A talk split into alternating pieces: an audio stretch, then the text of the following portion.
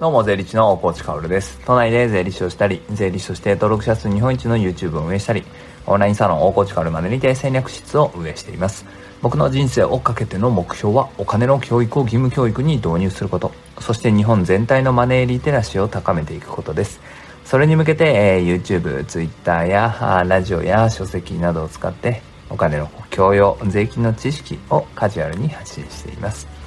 さて皆さんいかがお過ごしでしょうか？昨日のラジオでね、ちょっとね、冒頭言いたかったんですけどね、めっちゃ言い忘れてたことがありまして、こういうね、なんか時事ネタってあんま話さないかもしれないんだけど、あの、ドコモの新料金プランっていうか、まあ、新サービス、結構衝撃的じゃなかったですか？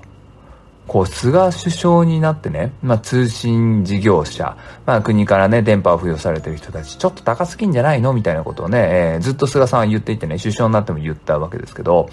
そこでね、えー、三大キャリアですね、ソフトバンク、au、そしてドコモですね、これらがスマートフォンの価格を見直して、まあ、Y モバイルとかね、UQ モバイルとか、その下についてるサービスとかも踏まえて、かなり安いプランをね、出してきたわけですよ。でね、ソフトバンクと au っていうのはね、えー、先にこうサービスの発表をしていて、最後にドコモだったんですけど、もうドコモはね、業界のこの日本でのその通信業界の常識を破るようなプランを発表したわけですよ。税抜き月2980円、まあ、税込みだと3200ちょっとか。あで、えー、20GB 使い放題、5分まで毎回通話料無料を、かつ、その20ギガは海外82カ国でも使えますっていうプランなんですよね。で、これアハモっていう新サービスになるので、まあ、ドコモではなくなるのかもしれないけど、まあ、ソフトバンクでいう Y モバイル、au でいう UQ モバイルかなになるかもしれないんですけど、これめちゃくちゃですよね。で、えー、先に発表していた au とかソフトバンクとか価格差めちゃくちゃあるので、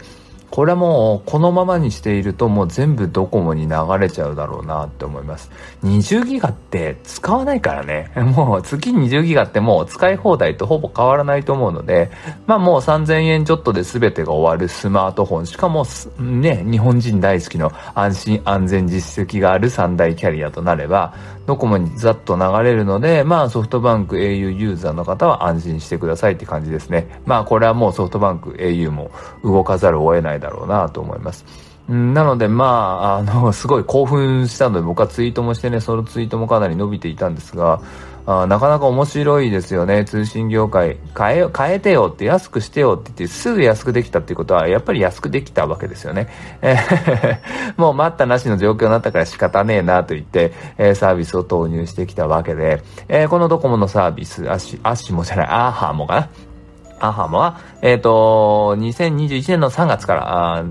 サービスインということでね、すごい僕も非常に楽しみにしています。えー、さて本題に行ってみましょう。今日は、えー、まあ、一応繋がるのかな、冒頭から。あ仕事のね、えー、こう、レベルを上げるために、えー、絶対に必要なことというね、こういうタイトルというか、テーマでいきますが、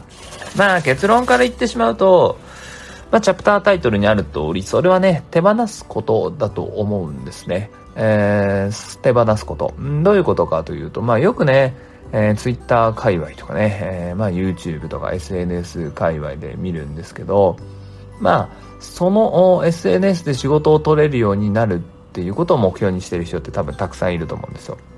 まあ僕もね、えー、なんかやらなきゃって感じで3年前ぐらいにツイッターを始めたのが、このインターネットで生きていく、そのスタートだったわけですけど、僕には当然オフラインでのお仕事で税理士事務所の経営っていうものがあって、税理士として、えー、クライアントにね、税務アドバイス、確定申告の代行、あとは経営のアドバイスとかをしていたりするわけです。で、多くの方々が、例えばデザイナーとかね、え、イラストレーター、漫画家、作曲家等々、オフラインで仕事があり、そして、同時に SNS で発信をしていたりするわけですね。で、SNS で自分の作品を発信したりして、えそれを見た人がね、ああ、いいねって言って仕事をあの発注してくれる。そんな流れが作りたくて SNS をやっている側面っていうのもあると思うんですね。ここでまあ結構気をつけなきゃいけないなと思うのが、最初オフラインだけでやっていて、よし、SNS もやろうと。で、SNS を始めて、SNS で仕事を取れるようになって、えー、こう、かなり幅が広がるというかね、えー、SNS をやらなければ会えなかったような人たちと会い、そして仕事をもらい、仕事をこなすようになると。そうすると、かなり多分充実度、満足度っていうのは上がっていくと思うんですね。で、ここまで話を聞いて、サラリーマンの私には関係ないわっていう人もね、いるかもしれないんですけど、サラリーマンももう副業をやる時代になってますから、これ副業に当てはめて考えてください。そして、副業をやってない人は未来に副業をやることになる可能性っていうのは非常に高いですから、それに当てはめて考えてください。その時にね、SNS で仕事も取れるようになったってなると、どんなことが起こるかっていうと、みんなね、嬉しくなっちゃってね、仕事埋めまくるんですよ。まあ特に副業とかだとあっという間に埋まりますよね。本業フルタイムで平日でさ、集合で入ってるわけで、土日とまあ平日の朝とかね、夜ぐらいしか空いてないわけで、そこをポンポンポンポン SNS から来る仕事で埋めていくわけですよ。そうすると、おパンパンだな、みたいな。これ全部こなすとすごい売り上げが上がるし、給料ももらえて、副業の人はね、えー、すごい、えー、ハッピーだなってなるし、フリーランスの人でももうフルタイムで全部仕事で埋めて、いや、これもう本当に充実感あるなって、いい仕事してるなって、売り上げもいっぱい上がって、好きなね、えー、自分のデザインとか作曲とか、そういう漫画とかね、自分の好きなことで、えー、飯が食えて最高だなって思うわけですよ。まあ、それはそれとしてね、最高だと思うんですよね。えー、自分が信じた道でやってきて、オフラインで少しずつ仕事を取りながら SNS でもしっかり仕事を取れるようになり、えー、自分のね、好きなことで、えー、あの、お金がもらえるっていうのは素晴らしいことなんですけど、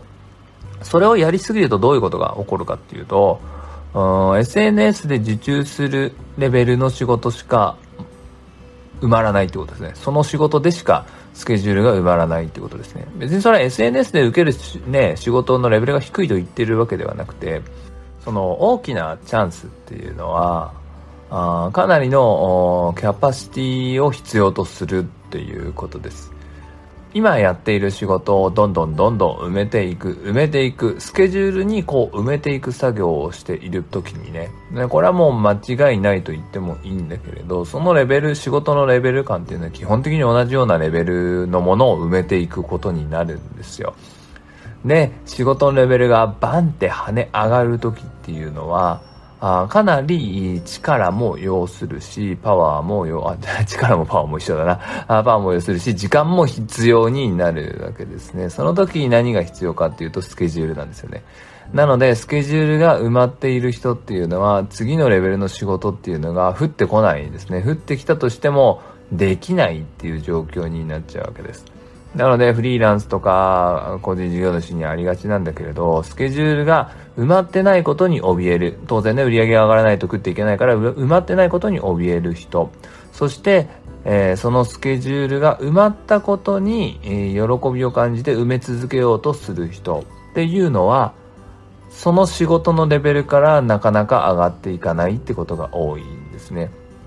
まあ、金額を出してしまうんであれば、売上1000万前後といったところでしょうか。なかなかね、えー、そういう感じに落ち着いてしまうんじゃないかなと思います。まあ、それでね、えー、それを踏まえた上で、私はそのポジションというかね、そのステージにずっといるんですと。これが人生において一番の幸福なんですっていうならば全然問題ないんですね。えー、売上の数とか、給料の数、年収の数、で、えー、幸せっていうのは決まるわけじゃないので、まあ、これは研究とかでもよくありますけどね、えー、年収が上がれば上がるほど幸福度が上がるわけではなくて、一定のところで幸福度っていうのはもう変わらないと。年収2000万でも年収2億でも変わらないみたいな研究はよくある話なんで、まあ、別にそれ分かっててのそれだったら全然いいんですけど、えー、仕事のレベル上げたいな、もっと大きい仕事したいな、社会的、こうね、えー、立場を、も、とかもね、こう踏まえながら、社会にインパクトのある仕事したいなって思ってる時に、あ、なんでそういう仕事来ないんだろうな、できないんだろうなって思う人は、自分のスケジュールっていうのを一回見直すといいかなと思います。